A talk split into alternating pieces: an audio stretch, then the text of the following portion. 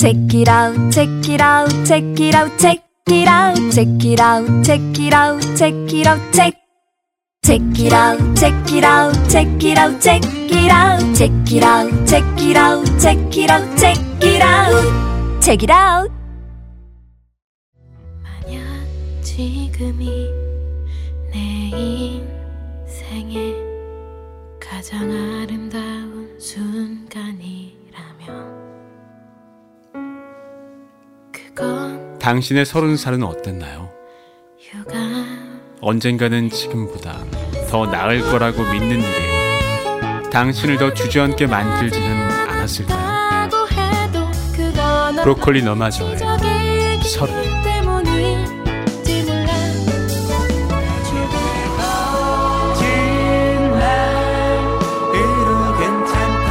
괜찮지 않은 순간들을 얼마나 삼켜왔나요? 이제는 더 이상 그러고 싶지 않다고 생각하는 게 나 혼자만은 아니었을 거예요. 브로콜리 넘어져의 괜찮지 않은 일. 괜찮다고 생각한 긴 시간만큼 성숙한 모습으로 돌아온 한때는 청춘의 밴드였던 브로콜리 넘어져의 3집 앨범 속물들 예약 판매 중 6월 20일 발매. 안녕하세요. 책임감을 가지고 어떤 책을 소개하는 시간이죠? 어떤 책임 시간입니다.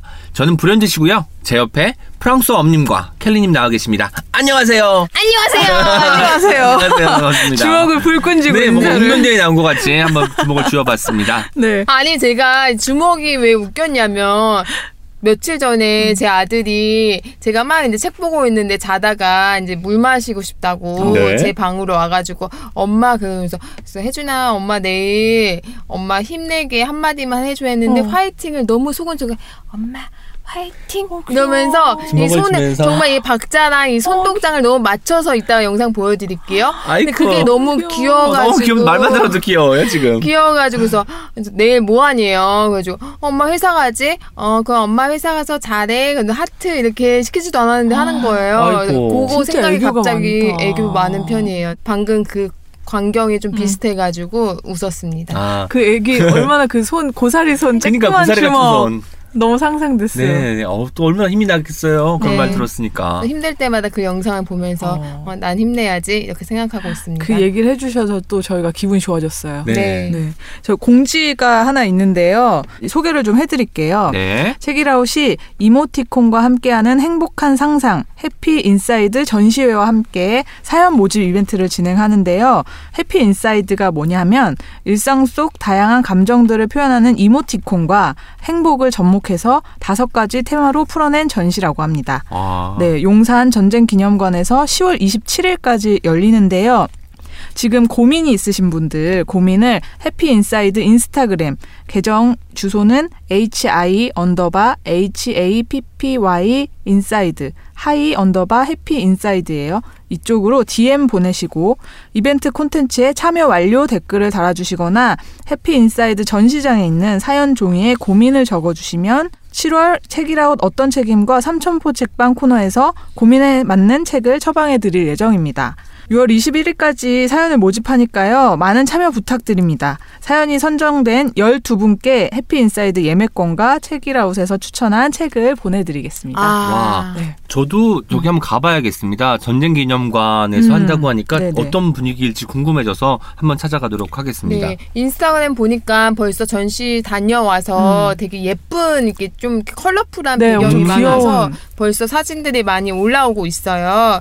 또 하나 공지가 있는데요. 아이튠즈로 책이라웃을 들으시는 분들 귀 기울여주세요. 6월 13일 목요일부터 책이라웃 아이튠즈 서버가 변경되면서 기존에 구독 중이던 분들이 이날부터 올라오는 에피소드 업데이트가 안 된다고 합니다. 그럼 어떻게 해야 되죠? 프엄님? 네, 그럴 땐 당황하지 마시고 네. 원래 이제 구독 버튼이 눌러진 상황이었잖아요. 그걸 네네. 해지를 하려면 다시 한번 눌러야겠죠? 네. 그걸 눌러서 해지를 한 다음에 다시 한번 구독을 눌러주시면 새롭게 올라온 방송이 업데이트가 쫙 되어 있을 거라고 합니다. 상황이다. 아, 한번 해지했다가 구독을 네. 다시 해달라. 6월 13일 이후에 해야겠네요. 네. 근데 이 내용은 아이튠즈로 들으시는 네. 분들한테만 해당하는 내용이니까 팟빵이랑 오디오 클립 통해서 들으시는 분들은 그냥 그대로 들어주시면 됩니다, 여러분. 네, 고맙습니다.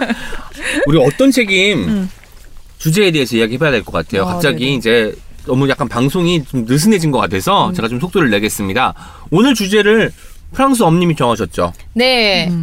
프랑스 엄님 정했습니다. 네, 오늘, 왜 갑자기 이 주제를 선택을 하게 되신 거죠? 오늘 좀 특별했던 것 같아요. 네. 선책 후 주제였죠. 네. 아, 그래요? 너무 제가 야심차게 소개하고 싶은 책을 발견했기 때문에 네. 네, 이 주제를 생각했는데 바로 주제 말씀드릴게요. 결혼을 앞둔 친구에게 선물하고 싶은 책. 이게 오늘 주제입니다. 네. 제가 평등은 개뿔이라는 개뿔 너무 신선하죠. 네. 요 만화책을 보는데 이 책은 정말 혼자 읽으면 안 되는 거다. 혼자 읽으면 내가 범죄다. 이런 생각을 해가지고 이 만화책을 범죄다.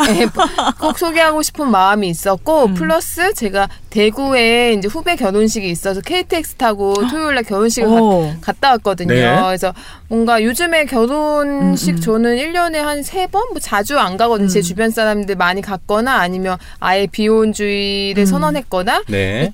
오랜만에 결혼식을 가고 그 친구가 이제 뭐 청첩장 준비하면서 이런 얘기들 쫙 들으면서 결혼에 대해서 좀 생각을 하는 시간이어서 예, 겸사겸사 주제를 제안하게 되었던 거죠. 그러면 프랑스 엄님 같은 경우는 책이 먼저 있었고 이 책을 네. 소개하기 위해서 주제를 만들어내신 거잖아요. 앞으로 저도 어떤 책 꼭 소개하고 싶으면 우리 어떤 책임 이거 해볼래? 라고 생각을 해봐야겠어요. 네, 한 번도 제가 1년 동안, 지난 1년 동안 그렇게 생각을 한 적이 없네요. 진짜요? 저는 그런 적 있는데. 어떤 주제 하셨을 때 그랬나요? 기억이 안 나요. 기억이 안 나요? 아. 네, 근데 이제, 이 책 소개하고 싶다, 이래서. 굉장히 창의적인 거예요. 그러니까 책이 마음에 들면은 거기에 맞는 주제를 찾아야 되잖아요. 되게 창의적인 일들을 하고 계셨던 겁니다, 두 분은. 멋집니다. 제가 이제 하겠습니다. 네. 해보겠습니다. 근데 결혼을 이제 뭐 나는 결혼했거나 아니면 결혼 계획이 없거나 해도 주변에는 진짜 결혼하는 분들이 또 네. 있고 그런 분들이 이랑 어떤 책을 선물해주면서 이런 이야기를 또 해보는 것 이런 거는 진짜 좋은 것 같아요. 좋죠. 그리고 이제 두 분 같은 경우는 결혼을 한 상태니까 네. 결혼에 대한 어떤 환상이나 두려움 같은 걸 가지고 있을 수 있잖아요. 결혼하시는 분들에게 그런 분들에게 조언도 하시면서 드릴 책을 고르는 게 아주 참 뜻깊은 시간이 아닐까 싶어요. 저 같은 경우는 아직 미혼이고 뭐 그런 상태이긴 하지만 결혼을 하게 되면 어쨌든 둘이 함께 사는 거니까 나름 가늠을 해서 책을 선정을 했거든요. 근데 두 분은 사실 결혼을 했기 때문에 좀 책 고르기가 쉬우셨는지 궁금해요. 저는 너무 어려웠어요. 어려우셨어요? 네. 그러니까 지금 왜 프엄님이 어떤 책을 소개하실지 이미 알고 있었거든요. 네네. 그래서 그러면은 나는 좀 다른 종류의 책을 소개하고 싶다. 그래서 소설도 한번 쭉 보고 그럼 뭐 너무 이렇게 완전 결혼을 주제로 한 어떤 주제가 선명한 책도 한번 다 찾아보고 막 이러다가 진짜 많이 돌고 돌다가 여기까지 왔어요. 기대됩니다. 어떤 네. 책이 나왔을지. 저는 좀 단순하게 생각했어요. 결혼을 한다는 것은 결혼을 한 다음에 함께 살게 되는 거 아닙니까? 함께 살면 필요한 게 뭘까? 라고 생각하면서 집안일을 해야지. 집안일이면 혼자 살 때는 내가 있는 공간만 청소하면 되고 그렇죠. 빨래하면 되고 음식하면 되는데 함께 먹을 걸 걱정하고 함께 치울 걸 걱정해야 되겠구나 라고 생각하니까 조금 쉬워졌던 것 같습니다. 자 그러면 제일 고민을 많이 한 켈리님께서 먼저 네. 얘기하시고 그 다음 순서는 편안하게 즐겨주세요. 네. 네. 네. 제가 우선 오늘 가지고 온 책은 존 릴런드라는 작가가 쓴 나이 드는 맛입니다. 와, 네. 제목이 너무 좋습니다. 표지도 너무 예쁘네요. 네. 맛 들어가는 책들 좋은 거 같아요. 동사의 맛도 그렇고 나이 드는 맛도 그렇고 그리고 언젠가 출간된 부사의 맛도 괜찮을 겁니다. 네, 그러니까 제가 이 책을 딱 엄청 헤매다가 이 책이 눈에 딱 들어온 이유가 사실 저도 이제 아마 내년쯤에 결혼 10년이 돼요. 와. 네, 일찍 한 편인데 근데 결혼을 할 때 뭐 말씀하신 대로 살림 뭐 이런 가사 이런 것도 되게 네네. 중요해요. 저는 그게 사실은 제일 먼저 선행되어야 될 거라고 보는데 그 다음에는 결혼이라는 건 되게 긴 호흡으로 같이 가는 그쵸. 거니까 네. 이 책에서 이렇게 이 책은 컨셉이 뉴욕타임즈 기자가 85세 이상의 초고령자들 6명을 만나서 네. 1년 동안 취재를 한 책이거든요. 네, 그 85세 이상 그 나이대에 어떤 생각을 하고 있는지를 들은 이야기니까 어쩐지 거기에서 이 오래 사는 것 그리고 네. 우리가 같이 사는 것 이런 것들을 좀 힌트를 얻을 수 있지 않을까 해서 네 봤고요. 우선은 결론부터 말씀드리면 정말 좋았습니다. 네, 이 책 정말 그러니까 선물하고 싶은 책이었어요. 그러면 궁금한 게 이 주제 때문에 새롭게 읽으신 거예요? 원래 읽었던 책이었어요? 새롭게 읽었죠. 그 검색을 막 하다가 네. 와 네. 대단하시다. 그래서 너무 좋았어요. 네. 저도 이게 제목 자체를 처음 들어보는 책이라서 제가 웬만하면 그래도 제목 정도는 다 들어본 책이었는데 맞아요, 이 책은 저도. 정말 저도 처음 듣는 책이라서 네. 너무 궁금해지더라고요. 심지어 켈리님이 이 책을 저희 단독방에 올리셨을 때 저희 모두 박수를 치지 않았겠습니까? 네, 제목이 너무 좋다면서. 네, 맞아요. 이게 원제가 뭐냐면요. 해피니스 이즈 어 초이스 유 메이크예요. 그러니까 행복은 네가 만드는 선택이다. 네, 네. 그러니까 이 원제에서는 행복에 더 중심을 두고 이제 네, 이 책을 네. 이야기하고 싶은 것 같았는데 네. 이제 이해는 돼요. 왜냐면 책을 읽어 보면은 이 85세 이상의 노인들이 하나같이 공통적으로 나는 지금 행복하다라고 얘기를 하거든요. 그래서 어떻게 그런 태도를 가지게 됐는지를 살펴보는 것도 되게 재미있는데 사실은 더 포인트는 85세 이상에 있는 거고 네. 그거를 딱 뽑아서 나이 드는 맛이라고 이렇게 한국어 제목을 지은 게 한국어판 제목을 지은 우와. 게 진짜 괜찮네요. 편집자분, 번역자분 되게 좋은 선택이었다는 생각이 들고요. 이 첫 문장이 자네는 늙으면 뭘 하고 싶나예요. 프엄님 늙으면 할 거 있잖아요. 프엄님은. 그림책 작가. 그림책과 네. 곡을 써야죠. 제가 저작권 필요한 사람이니까. 네, 네. 오은신 늙으면 뭐 하고 싶으세요? 아니 저는 사실 이 질문이 너무 멀리 느껴지지 않는 것이 안 느껴져요? 아니 이미 몸이 조금 늙은 것 같다는 생각이 들고 있는 상황이에요. 사실 체력이 정말 작년과 다르더라고요. 올해가 특히나 뭔가 많이 힘들더라고요. 몸이 그래서 그런 생각을 하는데 나이가 들면 저는 그걸 하고 싶어요. 농사를 한번 지어보고 싶어요. 오. 근데 농사가 거창하게 막 벼 심고 이런 게 아니라 텃밭 같은 것이 있는데 텃밭에 제가 좋아하는 채소들 있잖아요. 그런 것만 심어가지고 수확하고 많이 나면은 주변에 나눠주기도 하고 그런 일을 해보고 싶습니다. 아 그럼 요리해야죠. 요리하는 게 또 제가 좋아하는 일이기도 하니까 네. 갓 수확한 채소를 가지고 음식을 만들어서 캘리님도 좀 드리고 프랑소와 엄 할머니도 좀 드리고 그렇게 하면 좋을 것 같습니다. 네, 너무 좋겠네요. 정선 작가님도 불러가지고 같이 김장도 하고 너무 행복한 분입니다. 포도바 출판사 대표님께 포도도 얻어먹고 네. 포도즙도 만들고 네. 그래서 저는 논이 아니라 밭을 가꾸는 삶을 살고 싶습니다. 근데 이 질문이 사실 되게 얘기거리를 많이 불러일으키는데 이 책에서는 지금의 이제 초고령층이라고 하는 이 85세 이상의 사람들은 사실 이 사람들이 20대 때는 기대 수명이 한 60세 정도였던 거예요. 그쵸. 생각해보면 이 사람들은 인류가 가닿지 않은 최초의 영역들을 가고 있다 뭐 이런 표현이 나오는데 그러니까 늙으면 뭘 하고 싶은지 약간 배운 적이 없다 이런 얘기를 하는 인터뷰도 있었거든요. 네네. 그러니까 지금 우리는 다행히도 운 좋게 이런 질문을 미리 살았던 사람들에게서 받을 수 있다는 것도 되게 좋은 점 네, 이었고요. 우선은 이제 이 인터뷰이들을 구해야 되잖아요. 네. 그래서 방문 요양업체에 문의를 하기도 하고 개인 웹사이트에 검색을 하기도 해서 우와. 요양원이나 노인센터 같은 데서 만난 거예요. 네네. 이 기자가. 근데 쉽지 않았죠. 첫 인터뷰로 선정된 진 골드버그라는 사람이 있었는데 이 사람은 나이가 101살이었어요. 근데 아이쿠. 첫 번째 인터뷰를 하고 두 번째 인터뷰에 약속을 지키지 못하고 사망을 하게 된 거죠. 아이고 그 사이에 네. 이제 그쵸. 일이 있었군요. 이 사람은 이제 인터뷰이들이랑 만나면서도 계속 이게 앞으로 어떻게 될지 모르는 그런 상황으로 네네. 계속 이제 인터뷰를 이어갔던 거고 결국에는 그 6명 중에 1년에 취재를 끝나고 한 2명은 이제 돌아가시게 돼요. 네. 네, 그렇기도 하고 또 이제 처음에는 이들에게서 듣는 이야기가 때로는 소름 끼칠 정도로 너무 암울한 얘기만 있는 거예요. 그러니까 어떤 사람은 진짜 집 밖에는 아예 안 나오고 막 아들과는 의절하면 한 채로 혼자 사는 사람도 있고 홀로코스트 생존자도 있고요. 네. 그리고 수십 년 동안 함께 산 그 반려자 가족들을 잃은 사람들도 있고 뭐 이런 아이고. 거죠. 그러니까 이들은 하나같이 모두가 나는 무언가를 잃어버렸다라고 이제 말을 하는 거죠. 85세 이상 소고령세 그러니까, 나이는 그런 나이인 것 같기도 해요. 나이가 많다는 거는 그 사이에 이제 주변에 있는 사람들이 하나둘 떠나가는 것을 다 목도하고 난 다음일 거 아니에요. 아, 그 생각을 하니까 정말 짠해집니다. 네네. 사실 우리가 생각하는 그 노인이라는 것도 그런 어떤 되게 아프고 좀 슬픔에 이제 슬픔을 가지고 생활하는 사람들 약간 이런 이미지가 있는데, 그런데 인터뷰를 계속할수록 이야기가 서서히 다른 방향으로 가는 거예요. 그러니까 이야기는 죽어가는 이야기에서 살아가는 이야기로 바뀌는 거죠. 아. 그럼에도 불구하고 오늘을 살고 있는 거잖아요, 이 사람들은. 맞아요. 예, 당연히 젊었을 때만큼은 좋지 않지만 그래도 지금도 좋다라고 얘기를 하는 건데, 이걸 어떻게 비유하냐면 뭐 젊었을 때는 내가 큰 봉지에 감자튀김을 갖고 있었던 거예요. 근데 지금은 감자튀김 봉지가 좀 작은 거야. 하지만 감자튀김이잖아요. 네네. 그러니까 계속 살아가는 거죠. 그래서 그 과거를 계속 추억하고 과거를 생각하면서 슬퍼하는 대신에 내가 지금 얼마나 행복한지, 얼마나 나다운지, 지금 나를 가장 나답게 만드는 게 무엇인지를 얘기하더라는 거예요. 그게 너무 좋았어요. 나를 가장 나답게 하는 게. 어떤 사람은 그게 마작이기도 하고요. 어떤 사람은 가족들과 페이스북, 이메일 보내기 위해서 그걸 배우기도 하고. 아, 새로운 미디어를 또 막 배우는군요. 네네. 그리고 어떤 사람은 지금 내 눈앞에 포도 이거 한 접시면 나는 행복하다. 네, 이렇게 얘기하는 거죠.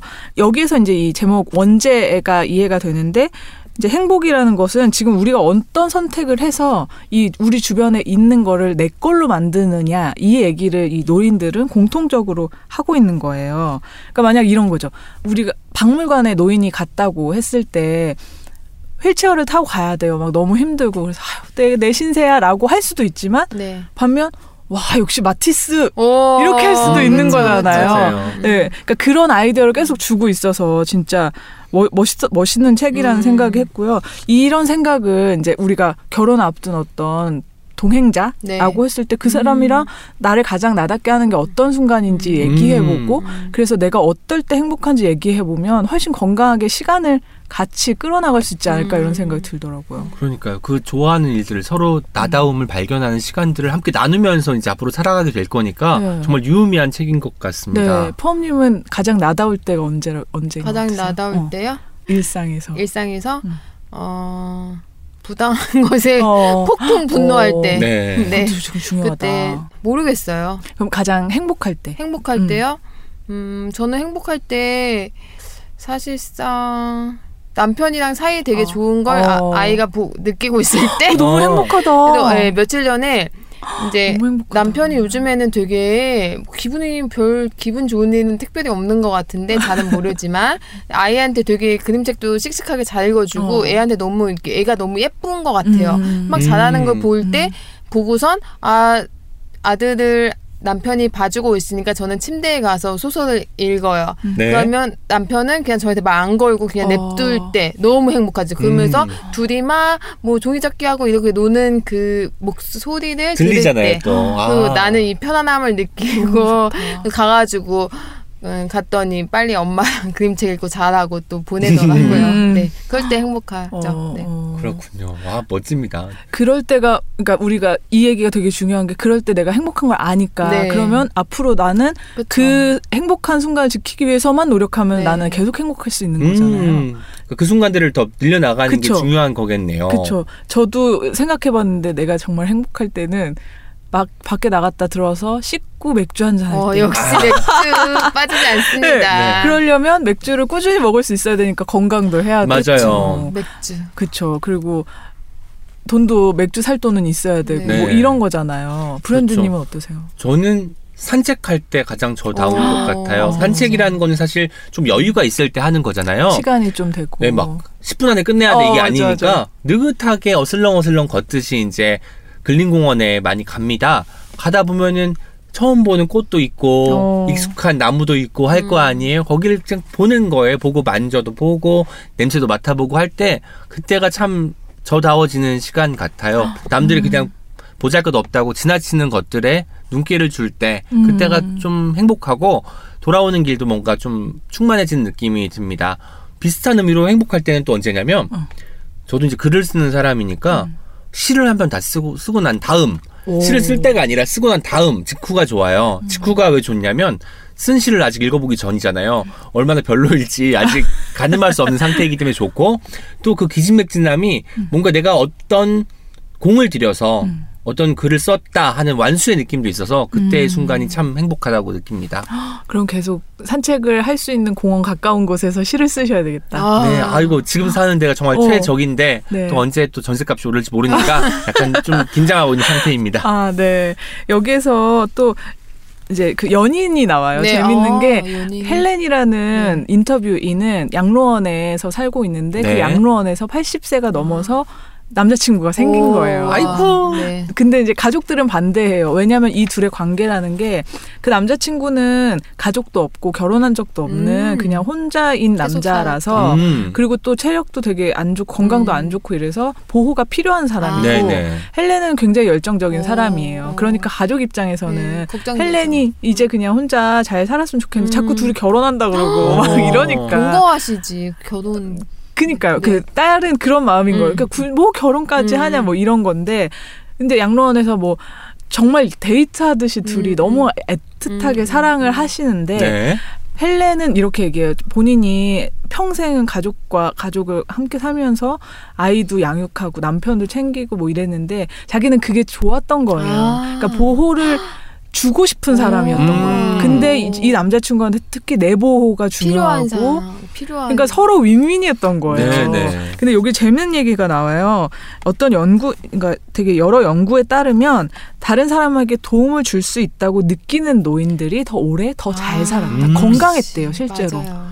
왜냐면 그게 뭐냐면 전 이런 생각이 들어요. 도움을 줄 수 있다는 건 내가 아직 쓸모가 있다. 내가 할 수 있는 일이 있다는 거기 때문에 그게 어떤 행복 바이러스로 연결되지 않을까라는 생각이 드는 거죠. 자존감에도 굉장히 중요한 요인이고요. 그래서 이 책에 이런 얘기가 있어요. 영국의 문화평론가 테리 이글턴이 이렇게 얘기했대요. 사랑이란 내가 다른 사람을 위해서 그가 활약할 자리를 마련해주고 상대방도 나에게 똑같이 해주는 것이다. 이렇게 얘기해요. 활약할 자리. 네. 기회를 주는 거죠. 나를 도와주게 하는 거예요. 그리고 나도 그 사람을 돕고, 그러니까 서로가 서로에게 활약할 수 있게 하는 게 사랑이다. 되게 새로운 관점이고. 네. 가령 이제 이런 거죠. 프랑소 엄님에게 곡을 주는 거예요. 작사를 해달라고. 프랑소 엄님은 이제 각 곡을 남겨야 되기 때문에. 네, 남겨야죠. 그런 어떤 자리를 만들어주는 역할이 그 사랑하는 사람이 해야 될 일인 것도 같습니다. 네. 그리고 아까 얘기해서 그러니까 남편에게 아이에게 그림책 읽어줄 수 있도록 해주는 것. 네, 그런 거 왠지 되게 사랑이었던 것 같아요. 이 저자 존 릴런드는 이렇게 얘기합니다. 사랑은 우리가 자유롭게 주는 데에 있었다. 꼭 그만큼 되돌려 받지 않아도 상관없었다. 조건 없이 사랑할 때 우리는 더 나은 사람이 된다.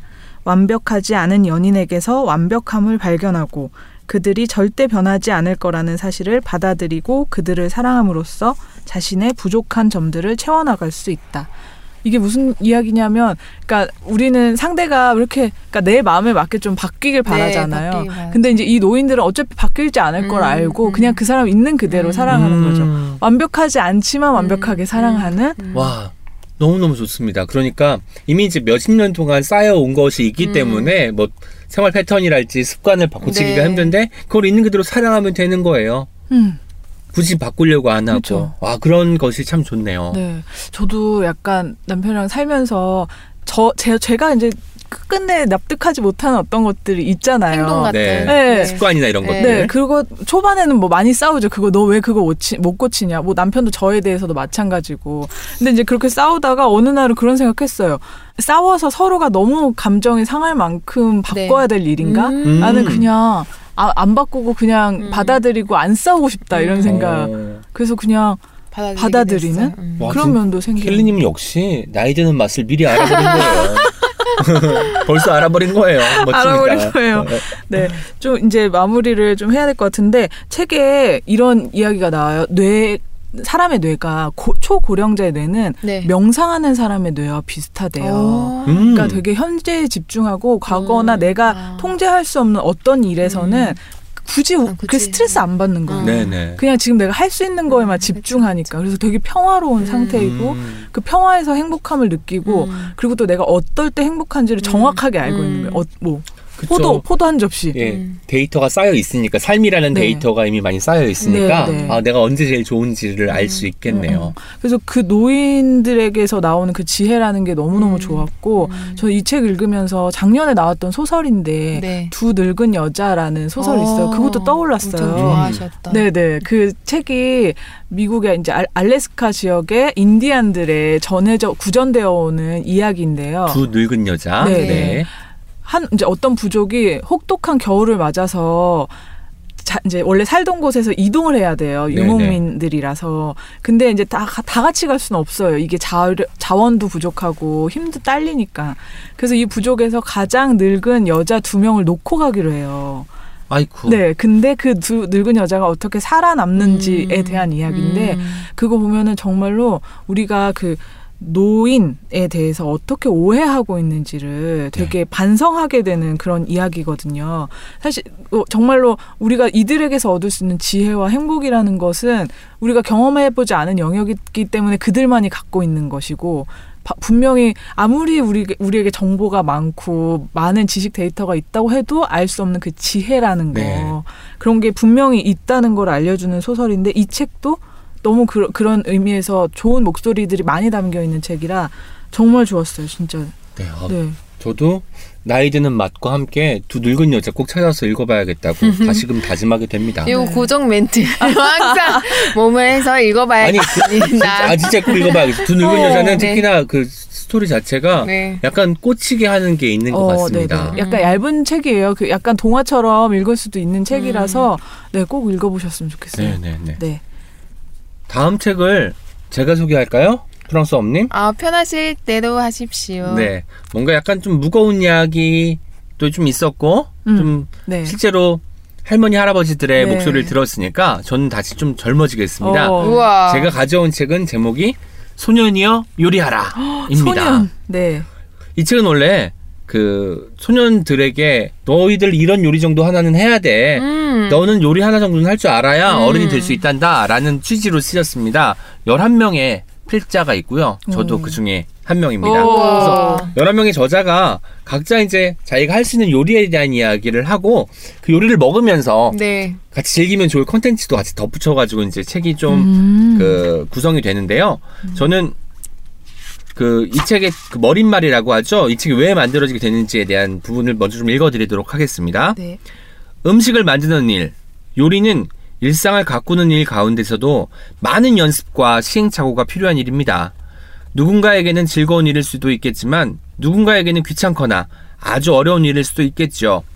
그러나 고급 재료를 사용하지 않아도 화려한 기술이 없어도 스스로 만든 한 그릇의 음식은 그 자체로 의미 있습니다.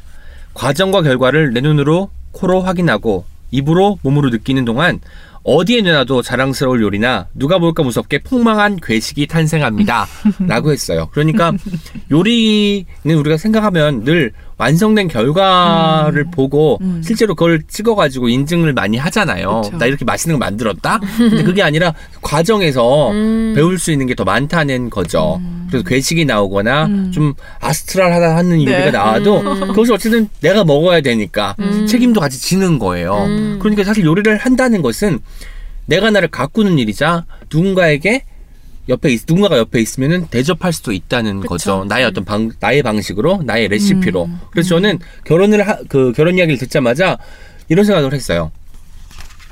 부부가 되면 보통 가사를 분담하잖아요. 내가 빨래와 청소를 할 테니 당신이 요리와 설거지를 해, 뭐 이런 식으로 나눈달지 좀 더 세분화돼서 나누게 되겠지만 요리를 둘 다 조금씩은 할 줄 알아야 될 것 같습니다. 왜냐면 상대가 아플 때 하다못해 죽이라도 끓여줄 수 있거나 네. 뭐 금방 파스타나 이런 것들을 해서 앞에 갖다 주면은 얼마나 큰 감동이겠습니까. 그리고 요리를 하는 어떤 사람이 있다면 하지 않는 사람이 혼자 남겨졌을 때 배달 음식을 먹거나 아니면 편의점에서 때울 수도 있겠죠. 그렇지 않고 그 시간에 내가 할 수 있는 요리가 몇 가지 있으니까 한두 가지는 있으니까 그걸 해먹으면 스스로 요리를 하는 즐거움도 깨달을 수 있고 요리를 하면서 얻는 경험들 있잖아요. 그런 경험치도 쌓을 수 있어서 그런 생각을 해봤어요. 보통 부부 중에 한 명이 요리를 전담하게 되는 경우가 대부분인데 그렇지 않고 이 책을 읽으면 아 나도 이 중에서 한두 가지는 해봤으면 좋겠다라고 마음먹을 수 있거든요. 게다가 제목이 소년이여 요리하라다 보니까 네.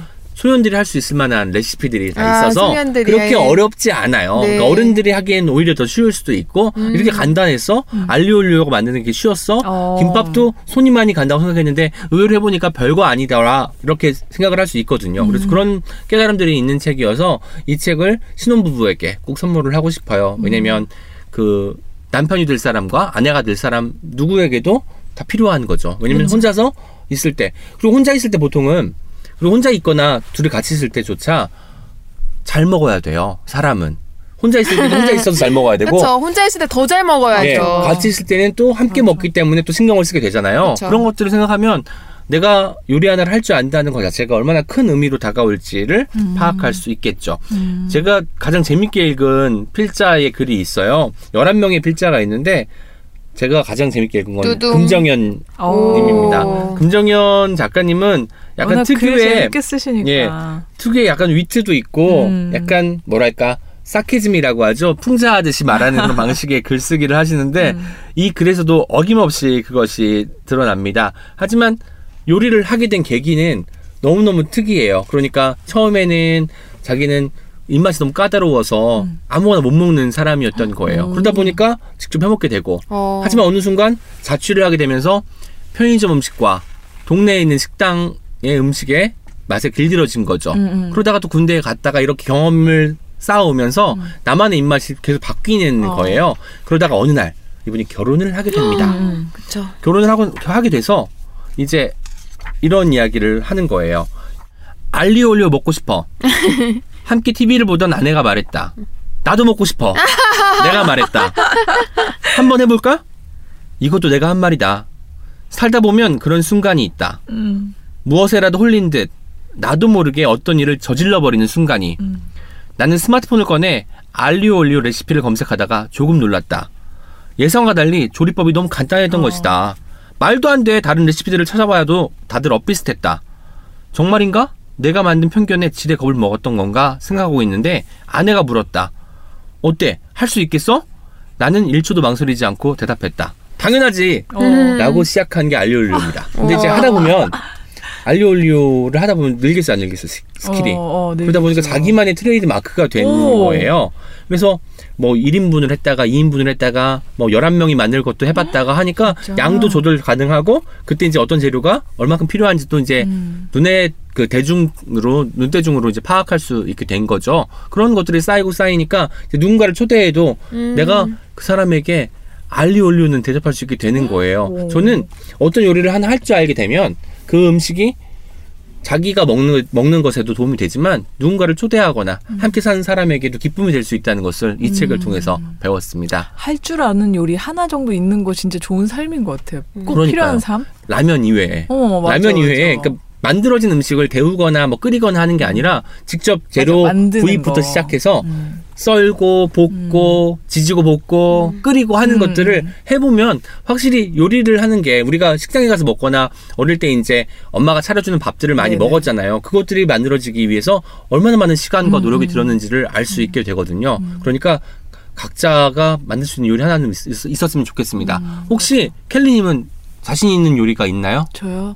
저 진짜 김치볶음밥 잘 만들거든요. 맛있겠다. 너무 쉬운 거 아니에요? 너무 쉬운 거죠. 그거밖에 없어요. 네. 아니, 근데 너무 쉽지만 꼭 필요한 겁니다. 왜냐면 김치볶음밥은 늘 맛있잖아요. 네. 늘 맛있고. 그래서 다양하게 변주하고 있어요. 참치도 넣고. 참치, 스팸. 네네, 그런 거죠. 뭐 계란은 반드시 들어가고. 근데 엄청 맛있다는 게 그래도 평균적으로보다는 조금 낫다는 건데 특별한 뭐 노하우가 있나요? 노하우라기보다 제가 제 인생에서 제일 오랫동안 해온 요리라서 그런 것 같은데 저 거의 초등학교 한 2, 3학년 때부터도 그걸 만들었거든요. 그러면 잘 맛있게 하려면 어떻게 해야 돼요? 뭐 기름에 오랫동안 볶아야 돼요? 뭐 어떤 걸 뭐 늦게 넣어야 된다던가 그런 게 있나요? 이게 그러니까 국물이랑 기름 뜨거운 기름 만나 막 튀잖아요. 네. 그래서 그냥 처음부터 기름이랑 김치를 아예 넣은 다음에 그때부터 볶거든요. 아예 저도 그렇게 천천히 하는데요.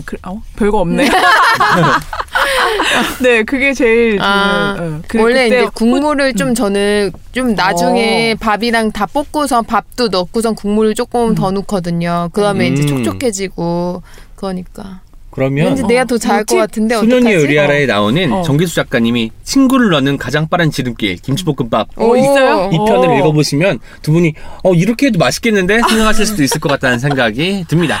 아마도 뭐 재료를 먼저 볶냐 뭐 밥을 먼저 볶냐 그쵸. 이 차이가 좀 있긴 하겠지만 같이 보시면 아 이런 방법도 있구나 를 느낄 수 있겠죠. 사실 뭐 버터를 넣을 때 마가린을 넣을 때 아니면 올리브유로 볶을 때 다 맛이 다르지 않겠습니까? 네. 그런 거 생각하면 N명이 있으면 N개의 김치볶음밥이 있을 것 같습니다. 김치맛도 다 집마다 다를 테고요. 네. 그럼 오은 시인님은 이 소년이여 요리하라 요 책에 김밥 쓰신 걸로 알고 있는데 네. 어떤 김밥 쓰신 거예요? 일반 김밥. 기본 김밥인가요? 뭐 특별한 김밥 이야기가 있나요? 김밥은 사실 저는 일반 김밥인데 사실 자기가 좋아하는 재료를 넣고 만드는 게 자기만의 김밥이 아닐까 싶어요. 어떤 분들은 나는 단무지가 싫어 하시는 분들은 단무지 대신에 약간이 간이 되어 있는 단 걸 넣으셔도 될 것 같고 아니면 그냥 단무지 없이 싸서 그냥 김치랑 같이 먹는달지 국물 있는 것과 함께 즐기면 되잖아요. 그렇기 때문에 김밥 재료는 사실 그 내가 좋아하는 것들 위주로 고르는 게 맞는 것 같고요. 아니면 누군가를 위해서 해줄 때 그 사람이 좋아하는 김밥을 생각해서 그 재료를 넣는 거죠. 가령 저는 참치김밥을 그렇게 좋아하지는 않는데 같이 사는 형이 참치를 엄청 좋아해요. 그러면 저는 큰 참치캔을 사서 그것을 다 물기를 뺀 다음에 참치를 넣고 크게 말아주죠. 그럼 형이 참 좋아하고 실제로 제가 여기 썼던 일화도 형이 아플 때 김밥이 먹고 싶다는 거예요. 그래서 형은 김밥을 되게 좋아하시나 보다. 네, 좋아하는 사람인데 요새는 또 워낙 프랜차이즈가 많이 생겼지만 또 집에서 싼 김밥만의 특이한 특유의 맛이 있어요. 맞아. 심지어 저는 그 밥을 적게 넣거든요. 그래야지 맛있어요. 예, 터지지 않을 정도만 밥을 적게 넣고 이제 재료를 많이 넣는 편인데 그래서 이제 형이 제가 만들어주는 요리 중에서 김밥을 참 좋아하는 것 같습니다. 그래서 그런 그 개인의 어떤 사연과 요리가 어떻게 접목될 수 있는지를 보여주는 책이 바로 소년이여 요리하라고요. 이 책이 나온 지가 좀 됐는데 매년 증쇄를 하는 것 같습니다. 저도 필자 중에 한 명으로서 참 책입니다. 든든하고 기쁘고 뭉클해집니다. 네. 연금 같은 책입니다. 연금 같은 책. 그리고 여러분들이 잘 아시는 박찬일 셰프가 쓰기도 했어요. 박찬일 셰프니까 더 어려운 거 쓰지 않을까 싶었는데 라면 볶음. 라볶이가 아니고 라면 볶음이네요. 네. 그렇게 특이하다. 쓰기도 하고 심지어 어려운 것도 있어요. 김남은 그 복싱 레슬러라고 할 수 있겠죠. 그분은 수육. 수육이 의외로 쉬워요. 된장 넣고 삶으면 끝이에요. 그렇군요. 없어. 저도 항상 냄새가 나더라고요. 냄새가 안 잡히던데. 저 안 해봤습니다. 좀 무서워요. 어려울 것 같아요. 그 시간을 체크를 잘해야 되잖아요. 근데 저희 언니가 수육 잘하는데 되게 쉽다고 하도 얘기를 해가지고 시도한 적은 없지만 쉽다는 얘기 하도 들어서 쉽다고 얘기해봤어요. 아 이러면 안 되는데. 노명호 작가님은 볶음밥을 쓰셨고요. 저는 그리고 부부가 되면 아내가 남편한테, 남편이 아내한테 생일날 미역국은 끓여줘야 된다고 봐요. 미역국. 근데 운이 좋게도 황인철 작가님께서 소고기 미역국에 대한 글을 써주셨기 때문에 이 책을 한 권이면 1년, 10년 나가 식단. 네, 식단까지는 아니어도 중요한 날에 어떤 요리를 선보일 수 있다는 거죠. 가령 김밥 같은 경우는 나들이 갈 때나 소풍 갈 때 들고 나가면 참 좋잖아요. 네, 그렇죠. 그렇기 때문에 그럴 때는 김밥을 싸고 생일날에는 소고기 미역국을 끓이고 잔치할 일이 있으면 수육을 만들고 막 이러면 될 것 같다는 생각이 들어요. 혼자 있을 때는 볶음밥도 해 먹고 이러면서. 좀 이렇게 따라할 수 있게 되어 있는 쉬운 거니까 어렵지 않고요. 레시피도 나와 있고 심지어 이다라는 작가님께서 그 일러스트를 그려주셨는데 참 재밌게 이제 써주셔가지고 뭔가 나도 요리를 한번 해볼 수 있지 않을까라는 자신감이 좀 붙게 만들어줍니다. 레시피는 이렇게 섞여 있어요. 김치볶음밥과 시금치 된장국 해서 이제 뭐가 필요한지와 그림도 좀 나와 있고. 실제로 어떤 순서대로 해야 되는지가 나와 있어서 실사 사진도 있네요. 네, 이 사진도 저한테 이제 보내달라고 하셔서 김밥을 또 부랴부랴 말아서 보냈던 기억이 나네요. 김밥을 한번 봅시다. 비주얼. 오! 칼질은 왜 이렇게 잘하세요? 칼질을 잘 된 것을 사진을 찍었겠죠. 엄청 오뎅을 졸이셨나요? 네, 오뎅도 넣었습니다. 와, 저거 오뎅 졸이는 거 은근히 귀찮은데. 네, 간을 좀 한 다음에 해야 돼서. 그럼 2주 후에 저희 방송할 때 김밥 싸우시는 거죠? 2주 후에 한번 제가 말아볼게요. 왜냐면 이유를 말씀드리겠습니다. 학교 갔다 오셔서 수업하셔야 되잖아요. 2주 후에는 종강을 하죠. 아, 종강하나요, 교수님? 아닌가요? 네. 아, 종강하는 날입니다. 그러면 4주 후에 어떨까요, 여러분? 4주 후에 봅시다. 그거 띵띵. 예, 2주 후에는 종강을 그냥 기말고사 시험을 봐야 될 것 같으니까 4주 후에 제가 김밥으로 한번 말아오겠습니다. 네, 4주 후에는 공개 방송. 김밥 네. 진짜 잘 자르셨네요. 저는 약간 요리 무서워하고 불도 무서워하고 칼도 무서워해가지고 저희 집에는 칼이 되게 무뎌요. 그래서 김밥을 집에서 만들어 먹어본 적은 몇 번 있는데 항상 이렇게 막 거의 찢는 수준. 이게 그러니까 엄마가 보면은 진짜 웃긴다. 너는 소꿉장난하냐고 맨날 막 뭐라고 하거든요. 제일 중요한 게 썰 때 과감해야 된다는 거예요. 아. 칼이 들어갈 때 너무 세게 이게, 하면 안 돼요. 살살. 네, 근데 이렇게 오히려 좀 머뭇머뭇하면 김이 찢어지고 밥 사이에 칼이 들어가서 밥알이 붙고 이렇게 되니까 약간 과감하게 한번 칼질을 할 필요가 있다고 생각이 듭니다. 너무 잘 자르셨네요. 네, 이 책을 보시면 나중에 이제 나도 한번 썰어볼까 말아볼까 하는 용기가 생기실 수도 있을 것 같습니다. 재미 요소가 많은 책이에요. 네, 감사합니다. 자, 다음은 하이라이트. 하이라이트, 네. 자칭 오늘의 하이라이트. 주제를 네. 이끌어낸. 네, 이끌어낸. 제가 가져온 책은 사계절 출판사에서 나온 부부 작가가 함께 그리고 쓴 그 만화책인데 요즘 제가 만화에 꽂혀서 만화를 굉장히 많이 보고 있어요. 네, 그래서 요즘에 정말 좋은 만화가 너무 많이 나와가지고 저는 올해의 미숙도 되게 올해의 만화 정도 급으로 되게 좋다고 읽었고 그 다음에 이제 기분 없는 기분도 읽고 그 서귤 작가님 판타스틱 우울백서였나요? 그 책도 읽고 요즘에 그냥 만화책이 눈에 계속 들어왔는데 이 평등은 개뿔 제가 개뿔이란 단어는 평소에도 가끔 속으로 누구한테 뭐 캘리는 개뿔 모르진 않지만 가끔 아 개뿔 이런 표현을 많이 쓰는데 이게 약간 속된 그런 표현인데 이 표현을 책 제목에 넣은 게 너무 충격적이고 신선했어요. 그러네요, 진짜. 그쵸? 네. 근데 또 책은 굉장히 핑크빛, 굉장히 예쁜 만화인데 평등은 개뿔은 그 표사 뒷표지에 보면 이렇게 나와 있습니다. 평등하기로 죄송합니다. 제가 왜 웃었냐면 제가 뒷표지를 이렇게 보여드리니까 제가 불현듯님한테 읽으라고 시킬까봐 잠깐 네, 얘기하신 침을 꾹꾹을 삼켰습니다. 준비를 하고 있었는데 시키지 않은 또 이 반전이 또 아주 매력적인 네. 프랑소와 엄님입니다. 네, 반전으로 한번 읽어보겠습니다. 네. 평등하기로 소문난 결혼 30년 차 부부가 털어놓은 평등은 개뿔이 된 이야기입니다. 와. 30년 차? 네, 30년 차. 평등하기로 소문났다고 하는데 평등도 개뿔이라고 했다니까 내용이 궁금해지지 않을 수가 없겠네요. 네. 저도 켈리님하고 비슷한 시기에 결혼을 해서 올해도 9년차 예, 결혼 생활을 하고 있는데 30년차 부부가 한 이야기니까 굉장히 뭐랄까 선배의 느낌으로 맞아. 예, 다가와서 한번 읽어보자. 이렇게 읽게 된 만화책이고요. 먼저 작가님 소개를 잠깐 해드릴게요. 신혜원 작가님과 이은홍 부부 작가님이시고 두 분은 지금 월악산 아래서 농사를 짓고 밭농사 지으시면서 바느질도 하고 책을 만드는 네, 작가 부부이십니다. 우와. 그 월악산은 충북 제천에 있대요. 가보신 분은 없으시죠? 네, 처음 들어봅니다. 네, 그 불현듯님 목차를 한번 보시면 네. 저는 목차 제목이 또 너무 좋았는데 우리는 날마다 전쟁 중 칭찬은 너의 목 여전히 여자라서 이런 목차 제목이 있는데 지금 그 여전히 여자라서라는 제목을 제가 읽으니까 켈리님이 한숨을 딱 쉬셨잖아요. 네, 요 제목들 중에서 불현듯님이 가장 와닿는 그 주제의 제목은 뭔가요? 칭찬은 너의 목. 사실 부부로 살면서 약간 같이 산다는 이유로 사실 좋은 말 많이 할 것 같지만 뭔가 불만 있을 거나 화를 낼 때가 더 많을 것 같아요. 왜냐면 자기가 잘못했을 때는 다 이해해 주기를 바라면서 정작 칭찬에는 인색해지는 거죠. 그래서 칭찬은 너의 몫이 뭔가 그런 내용을 담고 있지 않을까라는 생각이 들어서 관심이 가네요. 네. 그 이은홍 작가님께서는 뭘 해도 칭찬을 받는 거죠. 아, 남자가 이런 그래. 것도 해? 아, 너 대단하다. 맞아. 이런 얘기를 항상 듣는 거죠. 여자가 집안일 더 많이 하고 여자가 돈도 여기서 초반에 결혼 신혼 초창기에 이 신혜원 작가님이 더 돈을 많이 버셨대요. 그래서 이제 집안일을 이제 남자 작가님께서 많이 하시면 이제 막 사람들이 엄청 칭찬하는 거죠. 아, 그게 그 맥락이 아니었군요. 네. 제가 생각했던 맥락과는 많이 달랐습니다. 여자들은 딱 알잖아요, 사실. 어떤 의미인지. 네. 그 제가 아까 전에 결혼식 갔다 왔다고 얘기했잖아요. 네네네네. 지난주 결혼식이 야외 결혼식이었는데 우와. 두 신랑 신부가 그 결혼 선언문을 읽는 코너가 있었어요. 그래서 제가 열심히 들었죠. 어떤 이야기를 할까. 그 얘기도 중요한 것 같아요. 네. 그러니까요. 근데 저는 저기 영상을 이제 친한 후배니까 영상을 찍어주고 있는데 제가 영상 찍다가 한숨을 확 쉬었어요. 내용 중에 이게 있었어요.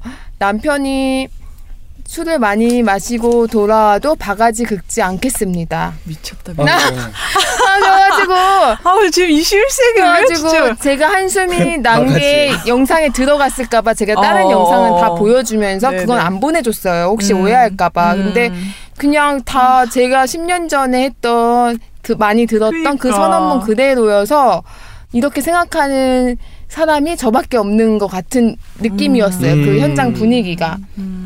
그래가지고 아직도 정말 그러니까. 내가 이렇게 생각하는 게 대한민국 평균이 아닐 수 있겠구나. 네, 네. 이런 생각들을 했고 그 57쪽에 그 작가님 이은홍 작가님과 남자 선배들이 대화하는 이야기가 있어요. 요 얘기를 한번 불현듯님이 한번 실감나게 읽어주세요. 실감나게 네, 술자리인 것 같습니다. 네. 잘 들어. 여자들은 현실을 몰라. 이해시키기도 힘들지. 군대를 안 갔다 와서 그런지 조직생활도 모르고 융통성도 부족해. 환경 같은 사회 문제에도 알량한 원칙만 내세우며 많은 사람을 불편하게 만들지. 그러면서도 자신과 자기 가족에겐 한없이 너그러워. 특히 아줌마들은 더 그래. 이중적이고 이기적인 존재들. 그렇죠. 저는 가끔 남편이랑 얘기를 할 때가 있어. 나는 당신이 정말 부럽다. 왜 부럽니? 너는 그 밤길 혼자 다닐 때 엄청 무섭진 않잖아요. 자기 조금 무서울 때가 있대. 근데 그게 100%가 그렇죠. 아니잖아. 그렇죠. 우리는 맨날 무서운 그러니까. 마음을 갖고 집에 온단다. 저는 진짜로 그 신체 건강한 젊은 남성이 세상에서 가장 부럽거든요. 맞아요. 저도 남편이랑 그런 얘기 한 적 있는데 택시 타는 얘기. 택시 왜 한참 이제 SNS에서 택시에서 택시기사들이 막 함부로 그러니까 내가 젊은 여자 만만하니까 너무 막 말 걸거나 아니면 성희롱적인 발언을 하거나 네네. 아니면 무시하거나 막 이렇게 뭐 길 잘 알지 못해서 막 이렇게 막 화를 내고 이제 이런 경험들이 너무 쏟아졌고 너무 많았어요. 저는 거기에 너무너무 공감을 했는데 남편이 그런데 관심이 없는 사람도 아닌데 그 정말 너도 그런 경험을 많이 했어. 자기는 그런 게 한 번도 없다는 거죠. 네, 남자이기 때문에 많은 혜택인 거죠 일종의. 그렇죠. 그냥 성인 남성이 타면 그냥 조용히 가는 거죠. 네네. 근데 그렇지 않은 경우에는 훨씬 더 다양한 이상한 경험들을 할 환경에 너무 많이 노출되는 거죠. 네. 똑같은 한국에서 21세기 살아가는데 경험이 너무 달라요. 그렇죠. 그래서 정말 이게 현실적인 또 남자들이 하는 남자들끼리만 있을 때의 대화를 만화에 등장하는 걸 제가 저랑 불현듯님과 대화를 한번 해볼게요. 그 이제 제가 작가님 역할을 하고 불현듯님이 선배 역할을 합니다. 혜원인 그 정도는 아니야. 우리는 돈벌이도 함께하고. 더 겪어봐라. 여자들은 다 그렇다. 내 와이프는 아닌 줄 아냐? 맞아. 그게 딱 여자들의 실체라고 보면 돼. 난 그런 여자들이 뭔가 해보겠다고 나대는 것도 싫어. 여자들이 경제활동을 하면 얼마나 하냐? 남자들보다 못 번다고. 생리휴가다 육아휴가다 하며 같이 일하는 남자들에게 피해만 주고 그냥 살림잘하고 애 잘 키우면 그게 돈 버는 거지. 네, 이런 이야기가 책에도 등장하지만 현실에서 요즘 없어졌다고 볼 수는 없잖아요. 그쵸, 어떻게 생각하세요? 저는 여기 나쁜 말들을 오은 적어놓은 게 보여가지고 제가 마치 이런 사람인 것처럼 네. 그러네. 프랑소 엄님이 생각하실까 봐 걱정이 되네요. 전혀 그렇게 생각 안 하고 여기서 이제 남성 목소리가 가장 나올 수 있는 분이 불현듯님이니까 적어놓았고 저도 며칠 전에 또 남자 한 명이랑 여자 셋 이렇게 있는 저까지 포함해서 4명이서 대화를 하는데 제가 무슨 얘기하다가 페미니즘이라는 말만 딱 넣었는데 그 남자 한 명이 눈이 갑자기 동그래지는 거예요. 초면이었어요. 저를 만난 게. 근데 그냥 페미니즘이라고 말한 순간 그 사람이 쟤 뭐야? 쟤 이상한 얘기하는 거 아니야? 하면서 뭔가 저한테 시선을 딱 보내서 제가 너무 당황해가지고 그래서 막 이러면서 이제 뭐 하고 싶었던 얘기를 쫙 했죠. 뭐 특별한 얘기는 아니었어요. 근데 그 분이 초면인 잔위에 그런 단어를 제가 쓴 거 자체가 되게 놀랐던 것 같아요. 그게 뭐 나쁜 말도 아니고 잘못된 말도 아니고. 그러니까요. 그래서 여기서 페미니즘에 대해서 정말 정확하게 표현한 그 이야기가 있어서 제가 한번 읽어볼게요. 신혜원 작가님이 남편분 이은홍 작가님과 하는 대화 속에 나오는 거예요. 그 남자, 여자, 남편, 아내 그런 고정관념이 적어도 우리 사이엔 없었으면 해. 난 네가 페미니스트가 되면 좋겠어. 페미니스트는 여성을 받드는 사람이 아니라 여성의 문제를 함께 고민하는 사람이라고 생각해. 네, 요렇게 얘기를 하시고 이제 이은홍 작가님께서 물론 이렇게 말씀하십니다. 네, 그리고서 어렵지 않아. 이제부터 난 그런 페미니스트가 될게. 여성의 문제를 함께 고민하는 사람. 네. 얼마나 천국만마를 얻은 것 같을까요? 네, 그래서 이렇게 두 분이서 잘 통하고 이렇게 남자 작가님도 깨어있는 분인데 그럼에도 불구하고 현실 속에 일어나는 이런 여러 가지 일들에 대해서 이제 남자이기 때문에 어쩔 수 없이 느끼지 못하는 것들 맞아요. 이런 이야기들이 이 만화에 이제 이야기가 있어요. 이 출판사에서라는 그 사건 만화가 있는데 이것만 한번 같이 읽어봤으면 좋겠어요. 네네. 제가 출판사 그 에디터를 할 테니까 킬리님께서 이은홍 작가님의 캐릭터를 해주시면 좋을 것 같아요. 어서오세요 작가님. 좀 늦었습니다 편집장님. 작업 때문에 밀린 청소랑 빨래하고 오느라. 어머, 아내분 집안일도 도우세요? 돕다니요. 당연히 부부가 함께할 일이죠. 난 페미니스트. 이런 것들이 좀 정말 많이 사람들에게 읽혔으면 좋겠습니다. 네, 맞아요. 집안일을 왜 아내가 혼자 하는 건 아니잖아요. 독박이 아니라 함께 해야 되는 거죠. 도와주는 게 아니고 당연히 해야 할 일을 같이 하는 건데 저는 결혼해서 행복하게 살려면 가장 중요한 게 그냥 집안일을 5대5 공평하게 하면 정말 싸울 일이 특별히 없거든요. 제일 먼저 그게 세팅이 돼야 돼. 네. 또 이제 여성의 지금 현실이 어떠냐 이 통계 자료가 있는데 요거는 조금 알고 계시면 좋을 것 같아서 요거 설명드리고 네, 마무리를 할까 합니다. 그 2017년 대검찰청 통계에 의한 자료인데요. 살인, 강도, 강간 등 강력, 흉악, 범죄 피해자 중 여성 비율이 몇 %일까요? 대략. 한 70% 이상. 70-80% 될 것 같아요. 83.6%가 네, 피해자 중 여성에 해당되는 거고요. 한국 형사정책연구원이 성인 2,000명을 대상으로 조사한 결과 데이트 도중에 연인으로부터 폭력을 당한 적이 있느냐라는 질문에 여성 몇 %가 그렇다고 대답을 했을까요? 이건 진짜 20%? 80%보다 훨씬 많을 것 같아요. 77.7%. 그렇게 많이 데이트 폭력이 있군요. 네. 이 20%라고 생각하는데, 근데 켈리님은 더 앞서요. 네. 그렇게 됐고, 그 2017년 6월 21일 날 단 하루 여성을 찍은 불법 음란물을 검색했더니 몇 개가 나왔을까요? 하루. 하루에 검색을 했는데. 네, 2017년에 그냥? 하루. 한 10,000건? 너무 많나? 좀 몇십만 건 될 것 같아요. 네, 65만 72개.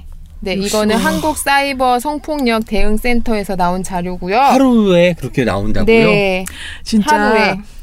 공공 화장실, 뭐 휴게소 이런데 가면은 진짜 이상한 구멍들 많거든요. 네, 얼마나 공포가 진짜 느껴질까? 네, 저는 진짜 가급적이면 공중 화장실 안 가려고 하는데. 네. 너무 그게 이게 일상에서 이런 스트레스를 받으면서 살아야 된다는 게 정말로 남자들은 모르는 그런 세상인 거잖아요. 네. 그리고 이건 2018년 통계인데요. 우리나라 여성 국회의원 비율이 16%고요. 5급 이상 공무원 중 여성 비율도 16.6%입니다.